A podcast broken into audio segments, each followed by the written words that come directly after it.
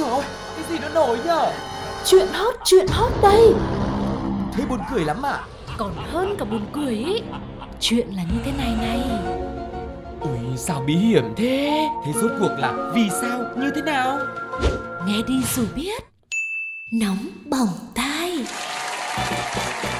Xin được chào đón tất cả quý vị và các bạn đang đến với Nóng Bỏng Tai ngày hôm nay cùng với hai giọng nói quen thuộc của Tuco và Sugar. Và hy vọng là quý vị sẽ dành thời gian thực sự là thư thái để có thể lắng nghe những câu chuyện thú vị mà chúng tôi sắp sửa chia sẻ cùng với các bạn nhé. Và bây giờ thì có lẽ không để cho mọi người phải chờ lâu thêm nữa. Hãy cùng với Sugar và Tuco khám phá xem hôm nay Nóng Bỏng Tai sẽ mang đến những câu chuyện như thế nào Trong một phần vô cùng quen thuộc, đó chính là Nhất định phải bàn.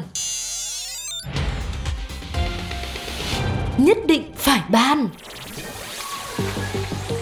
từ lâu, việc nuôi thú cưng, đặc biệt là nuôi chó, đã trở thành sở thích của rất nhiều người. Có thêm một người bạn đồng hành trong cuộc sống, có thêm một chú cún trung thành giữ nhà. Vì thế, không quá xa lạ gì khi trong nhà sẽ có một đến hai bạn chó để bầu bạn. Với tấm lòng yêu thương người bạn nhỏ này, bà Nguyễn Thị Mỹ Thanh, 44 tuổi đã nhận nuôi hơn 100 con chó tại nhà của mình, nằm trên đường Hoàng Diệu, quận 4, thành phố Hồ Chí Minh.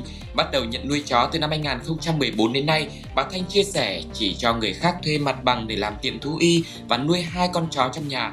Sau đó thì có người đưa chó đến nhờ bà chăm sóc vì thấy nhà có tiệm thú y.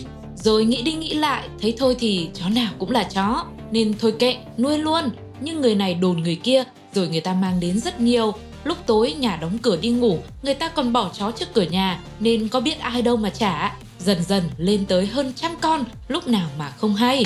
Mỗi ngày thì bà Thanh sử dụng khoảng 50kg gạo, 10kg thịt và 5kg rau củ quả để nấu đồ ăn 3 bữa cho đàn chó. Hiện không có công việc, bà Thanh chăm sóc đàn chó dựa vào số tiền và lương thực mà Mạnh Thường Quân hỗ trợ. Chi phí mỗi ngày bà nhẩm tính khoảng 1 triệu đồng, chỉ là tiền đồ ăn, chưa kể những chi phí khi đào bệnh.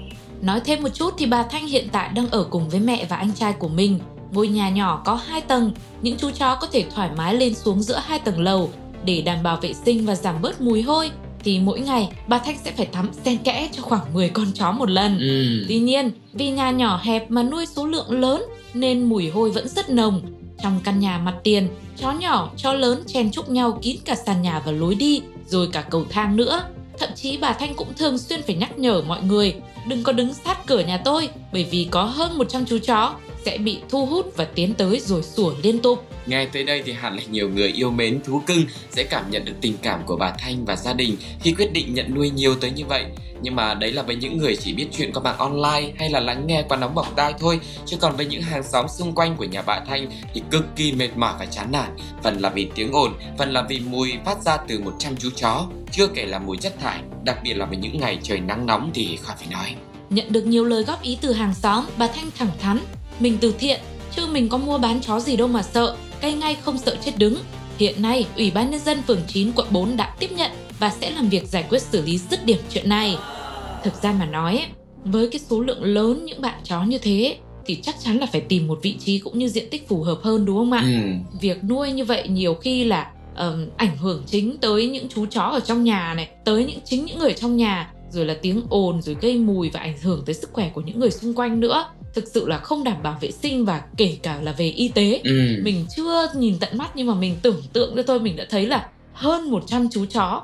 Chắc chắn là ở ngoài đời thực thì nó không thể nào mà dễ thương như trong bộ phim 101 chú chó đốm được. Yeah, mà ở đây là còn hơn cả 101 chú. Chính xác. mà ngôi nhà thì nó là một ngôi nhà nhỏ ở giữa thành phố thôi rất là đông đúc những người qua lại rồi những ngôi nhà nó san sát san sát vào nhau nó không có cái khoảng hở nó không có những cái ờ, những cái, cái chỗ trống để mà không khí nó có thể thoát ra được Ừ. thì chắc chắn là những người hàng xóm rồi thậm chí những người đi qua hay là buôn bán ở gần đó thôi thuê nhà thôi cũng sẽ bị ảnh hưởng rất là nhiều Yeah, vậy nên mình mới nói là khi mà mình làm việc tốt cũng rất là khó đúng không ạ?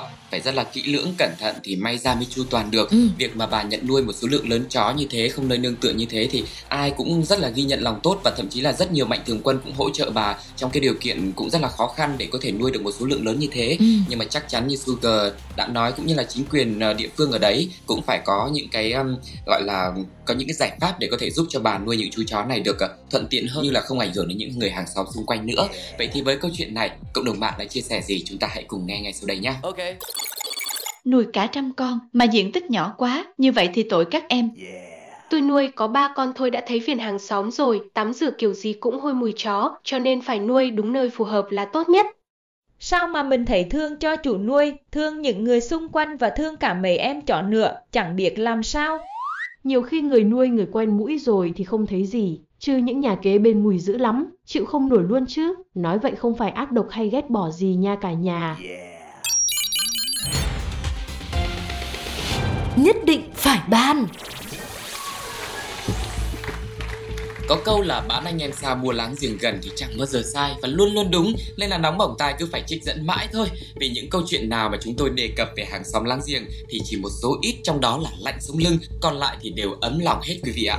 Và câu chuyện ngày hôm nay thì mời mọi người nghe xem là cảm giác sẽ lạnh gáy hay là ấm lòng nhá. Số là ở dãy phòng trọ nọ, bình thường có x người sinh sống ở đây Ừ. nhưng mà mấy ngày hôm nay đếm đi đếm lại giải phương trình mãi thì quân số sao lại chỉ có x trừ một nhỉ Ờ. có nghĩa là hụt mất một người à, Ừ. trong khi phòng trọ thì chốt trong im ỉm không động tĩnh mà bầu không khí xung quanh lại có cái mùi gì đấy bốc lên nó hơi nặng mùi làm ai cũng bắt đầu lo lắng nghĩ đến ơ hay là có chuyện chẳng lành? Nhưng mà có người lên tiếng nhắc cho mọi người nhớ là dãy trọ của mình ở gần chợ. Buổi công rãnh bao lâu nay vốn đã hôi hám thế rồi. Mọi người đừng có đưa trí tưởng tượng của mình đi xa quá nữa.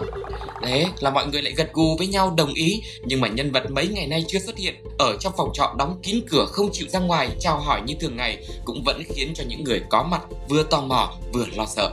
Thế là có một người giơ tay xung phong thôi bây giờ để tôi trèo lên. Xé miếng dán lỗ thông gió chui vào kiểm tra xem thế nào ừ. Thế là cả xóm đang xôn xao nhốn nháo bỗng im lặng như tờ, chờ đợi kết quả chung cuộc. Rồi người đàn ông nọ vừa treo vào bằng lỗ thông gió hồi nãy, bây giờ đã trở ra đường hoàng bằng cửa chính và miệng cười tươi rói thông báo là à nó còn thở nhá. Và mùi không khí ở bên ngoài có thể là bị ám mùi hôi thối của công rãnh Chứ ở trong phòng thì lại thơm nồng lên mùi men Hóa ra là người đàn ông tưởng là mất tích kia Say rượu nên ngủ không biết trời đất gì đến tận mấy ngày Sau khi lắng nghe câu chuyện này xong thì tôi lại bắt đầu có cái sự tò mò của mình. Ừ.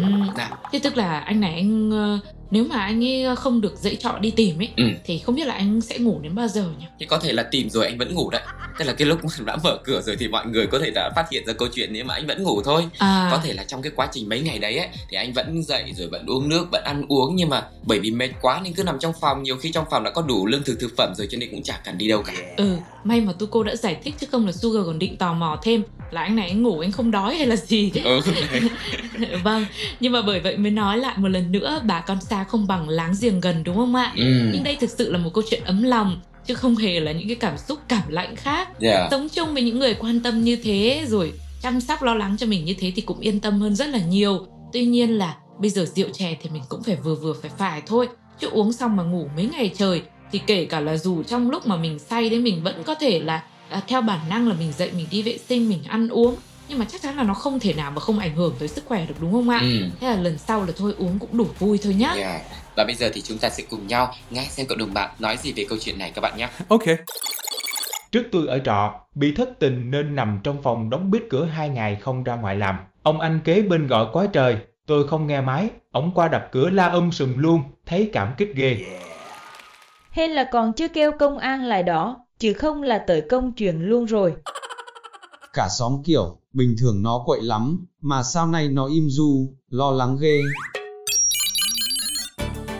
Thời lượng của nóng bỏng tai đã khép lại rồi với hai câu chuyện của ngày hôm nay. Một người đàn ông đã rất may mắn, say rượu ngủ mấy ngày không ra khỏi phòng, nhưng mà lại được ở trong một dãy trọ rất có tình cảm cho nên mọi người vội vàng đi kiếm.